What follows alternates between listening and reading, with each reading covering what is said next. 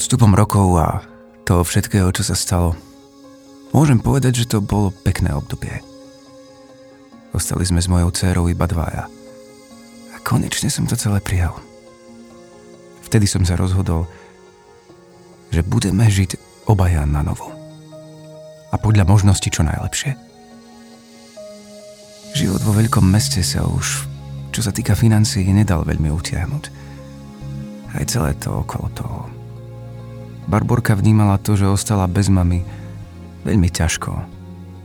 Niekoľkokrát som ju musel vyzdvihnúť zo škôlky skôr, lebo si nedokázala zvyknúť na nový kolektív. Chcela byť stále iba so mnou. Tak som sa teda rozhodol, že musíme zmeniť náš život. Vtedy som ešte úplne nevedel ako, ale keď raz v noci cerka už zaspala, naťukal som do počítača dom na vidieku, na predaj. A začal hľadať. Ukázala sa mi stránka a po chvíli hľadania sa mi ukázal ten náš. Starší poľovnícky dom na samote, na kraji lesa. Historicky z 18. storočia. Úžasné prostredie. Potok pretekajúci cez pozemok. Hneď za ním chovné stádo Danielov. Jazero – do ktorého sa dalo vojsť priamo z pozemku. Stalo sa mi to ako sen. Ešte aj cena bola dobrá. Napadlo mi, ale iba na chvíľu, že až podozrivo dobrá. Hneď na druhý deň som sa ozval majiteľovi a cez víkend sme sa s Barborkou zbalili a išli ho pozrieť. Povedal mi, že niekedy dávnejšie skúpil viacero týchto dávnych šľachtických poľovnických domov, pretože sa mu to zdalo ako dobrý nápad – teraz s nimi obchoduje. Prečo ho nepredal už dávno? To mi nenapadlo sa opýtať. Zaviedol nás dovnútra. Ten dom bol ohromný. Vchodovými dvermi sme vošli do veľkej miestnosti so starožitnými kachľami a obrovským kozubom.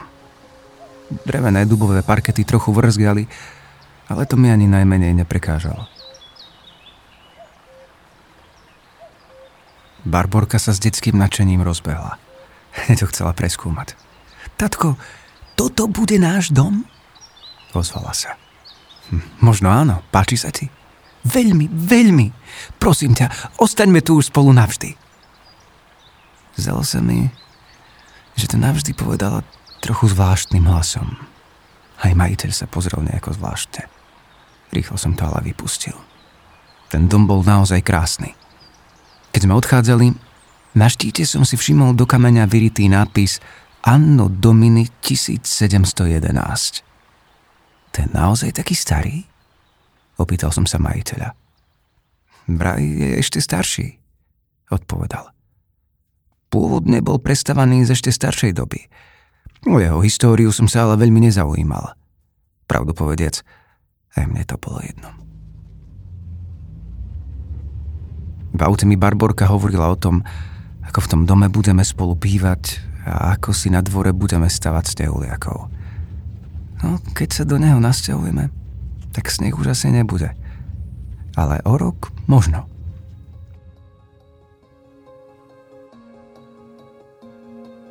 Čakal som, že ten dom bude náš až o niekoľko mesiacov, no udalosti sa zbehli veľmi rýchlo. Barborke bolo v meste horšie a horšie – Často spomínala mamu. A aj mne sa začali vrácať spomienky. V byte, v ktorom sme bývali, mi zase začalo všetko pripomínať staré časy. V tom čase sme sa veľmi tešili, keď sa mi podarilo ho predať už o niekoľko týždňov.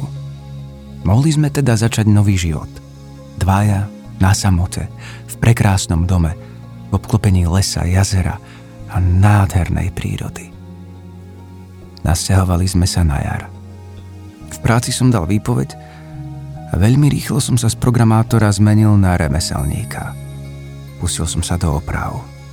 Nemali sme na to, aby to robila firma. A navyše chcel som ponechať historický ráz domu.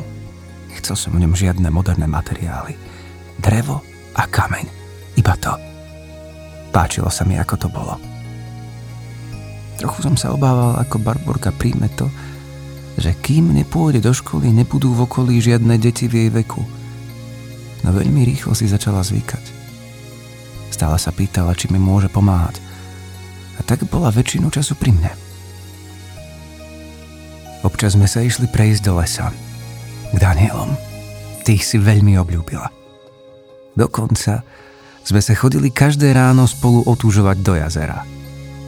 Jar bola v tom prostredí nádherná. Večer sme si pustili platňu rozprávali sa o tom, čo sme za ten deň zažili.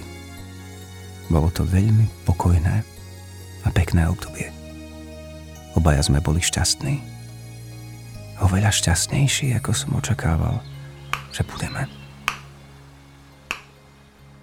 Pracoval som na priedomí, keď som si všimol, že Barborka niekam zmizla. Zakričal som na ňu. Neozývala sa. Barborka, nechceš mi prísť pomôcť? Kde je? Vošiel som do domu a uvidel ju. Uprene sa pozerala do rohu miestnosti.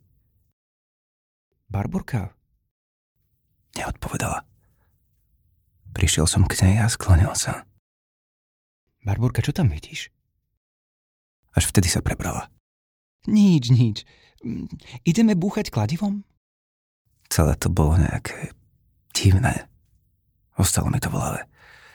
Večer, keď sme sa rozprávali ako vždy, opýtal som sa jej, čo v tom rohu videla. Odpovedala iba nič. Ale zazdalo sa mi, že sa zarazila. Nechcela mi povedať viac. Iba sa ku mne pritúlila a čo skoro zaspala.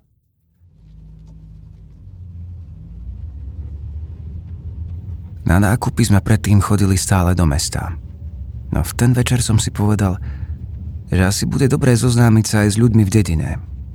Bola od nás vzdialená asi 5 kilometrov, tak sme išli autom. Dobrý deň, my sme noví.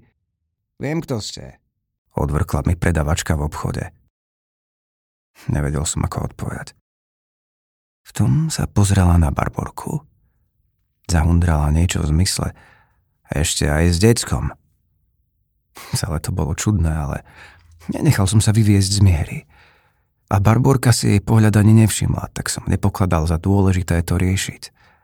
Asi len nemala dobrú náladu. A správy, nech sú hociaké, sa po dedine rozšíria veľmi rýchlo. Nebolo nič čudné na tom, že vedela, kto sme. A nakoniec boli sme pre ňu neznámi ľudia a udržiavala si odstup. Nechal som to tak.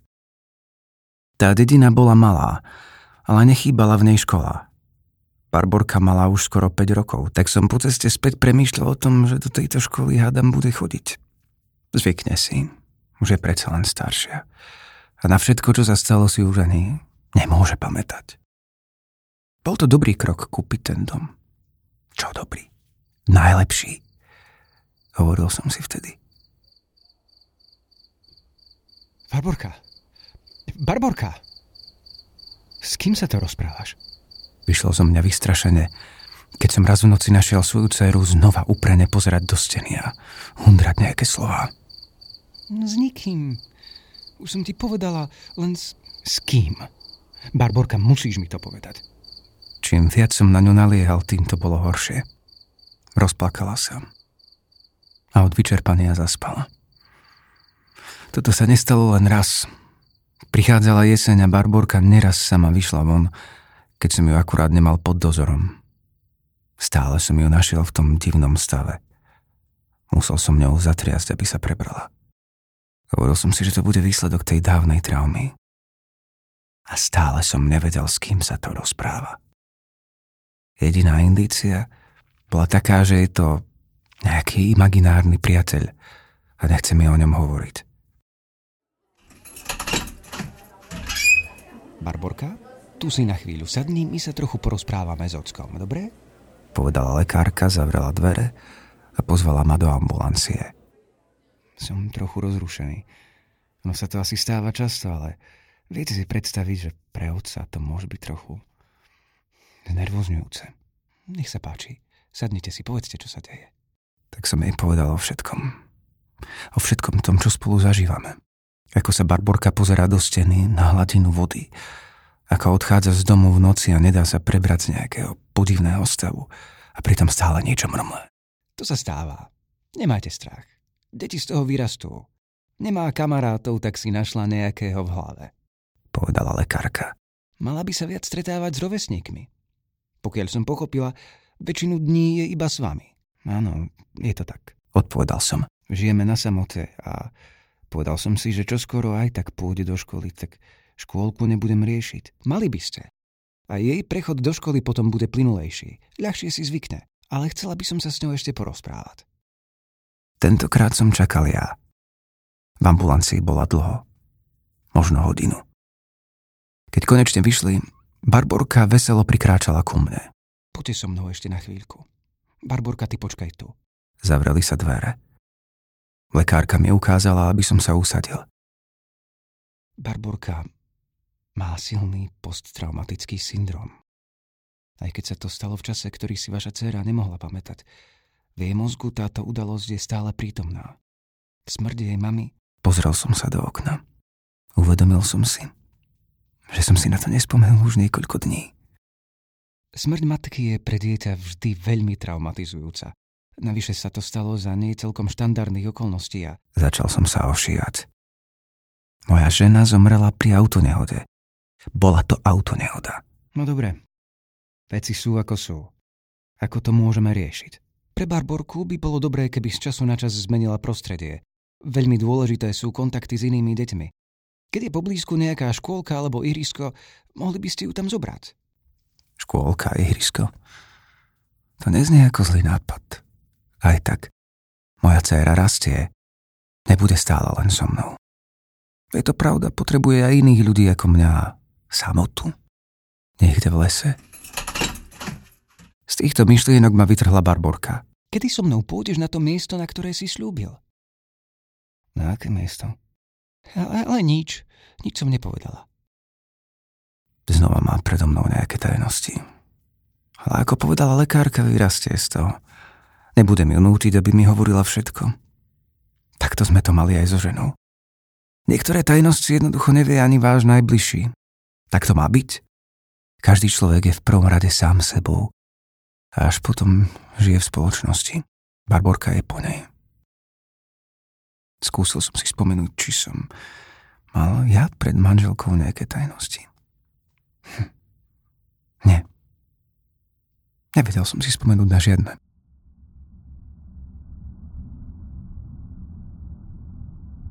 Zažili ste niekedy strach? Myslím, skutočný strach. Taký, ktorý vás paralizuje. Nedokážete sa ani pohnúť. Ako srnka, ktorá vie, že o sekundu bude mŕtva. Hovorí sa, že to je ten najhorší typ strachu. Kto také niečo zažije v detstve, poznačí ho to navždy. Ani v dospelom veku to nie je bohvie čo. Strach som zažil, keď som sa v tom aute prebral. To nemôže byť pravda. Hovoril som si. Niečo nie je správne. Mal som pocit ako v tom najhoršom sne. Moja žena sa nehýbala. Nedokázal som sa ani pohnúť. Neviem, ako dlho som tam sedel úplne paralizovaný, kým som zavolal sanitku. Snažili sa ju oživiť, ale márne. Dlho som to nevedel pochopiť. Nevedel som to prosto prijať. Prečo sa to stalo?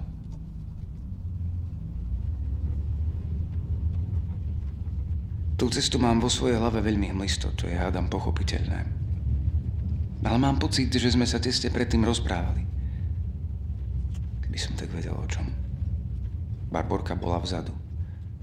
Asi o nej. Nehádali sme sa, to určite nie. Keby som si tak vedel spomenúť. Prišli sme domov. Bol už večer.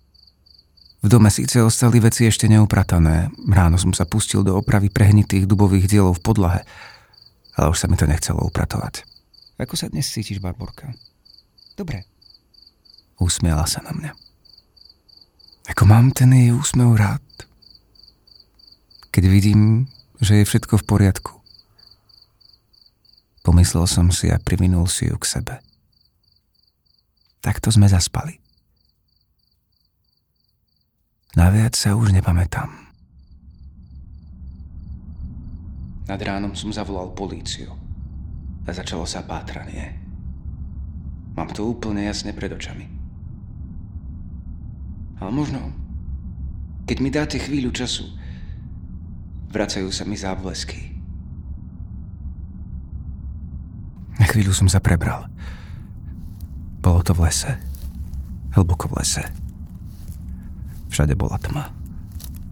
Uvedomil som si, že Barborku držím za ruku. Niekam ide so mnou. Kto koho vedie? Vediem ju ja. Alebo ma vedie ona. Nevedel som to rozlíšiť. Zacítil som niečo zlé. Niečo veľmi zlé.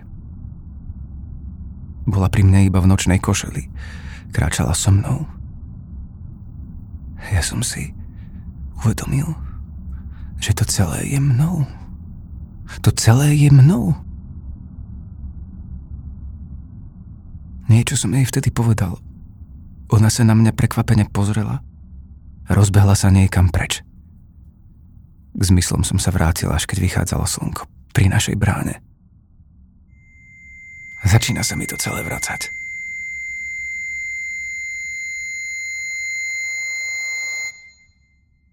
Ten dom som poznal už aj predtým.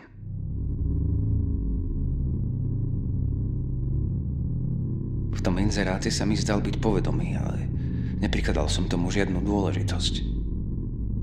Boli sme tam s manželkou. Boli sme na prechádzke v lese. Našli sme ho úplnou náhodou. Hovorili sme si, že raz ho kúpime. Prerobíme ho a budeme v ňom bývať. Nakoniec sa mi to podarilo.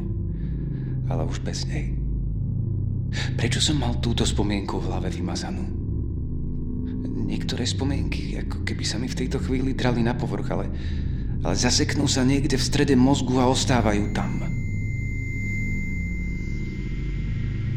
Vošli sme do toho domu.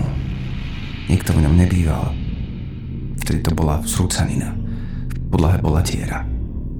Vchod do akéhosi podzemia. Ona nechcela ísť ďalej, ale ja áno. Schádzal som pomaly dolu. Svietil som si mobilom.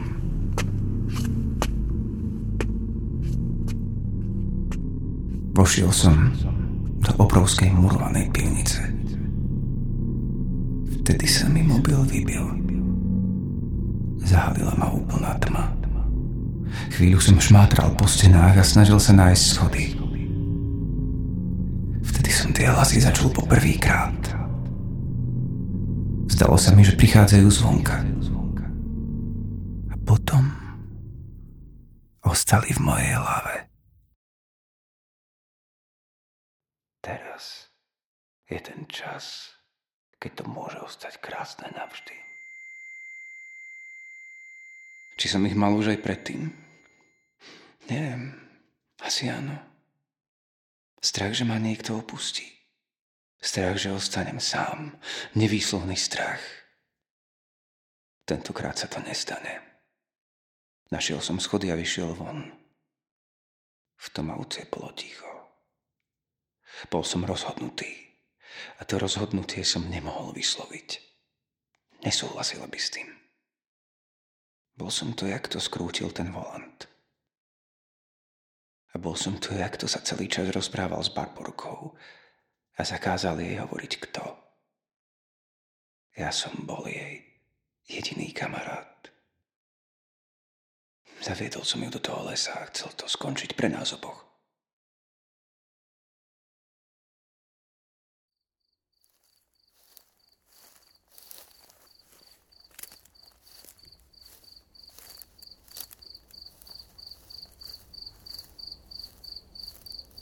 Na chvíľu som sa prebral.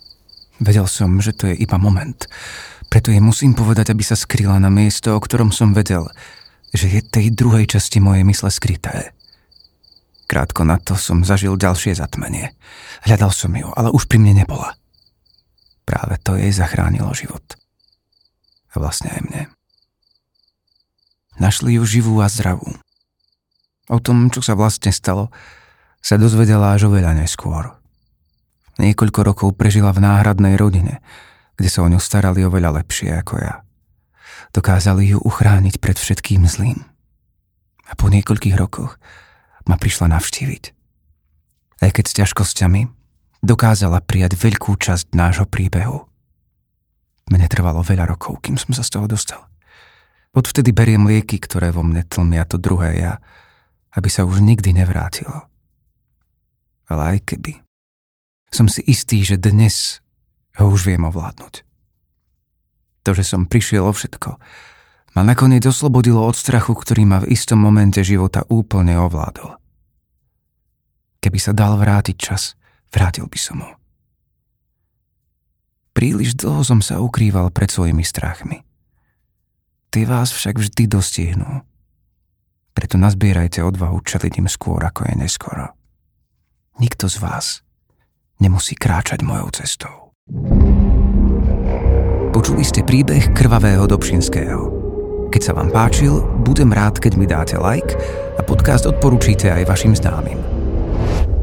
Ak by ste chceli počuť viac príbehov, na stránke Hero Hero a Krvavý Dobšinský ich za 3 eurá mesačne nájdete.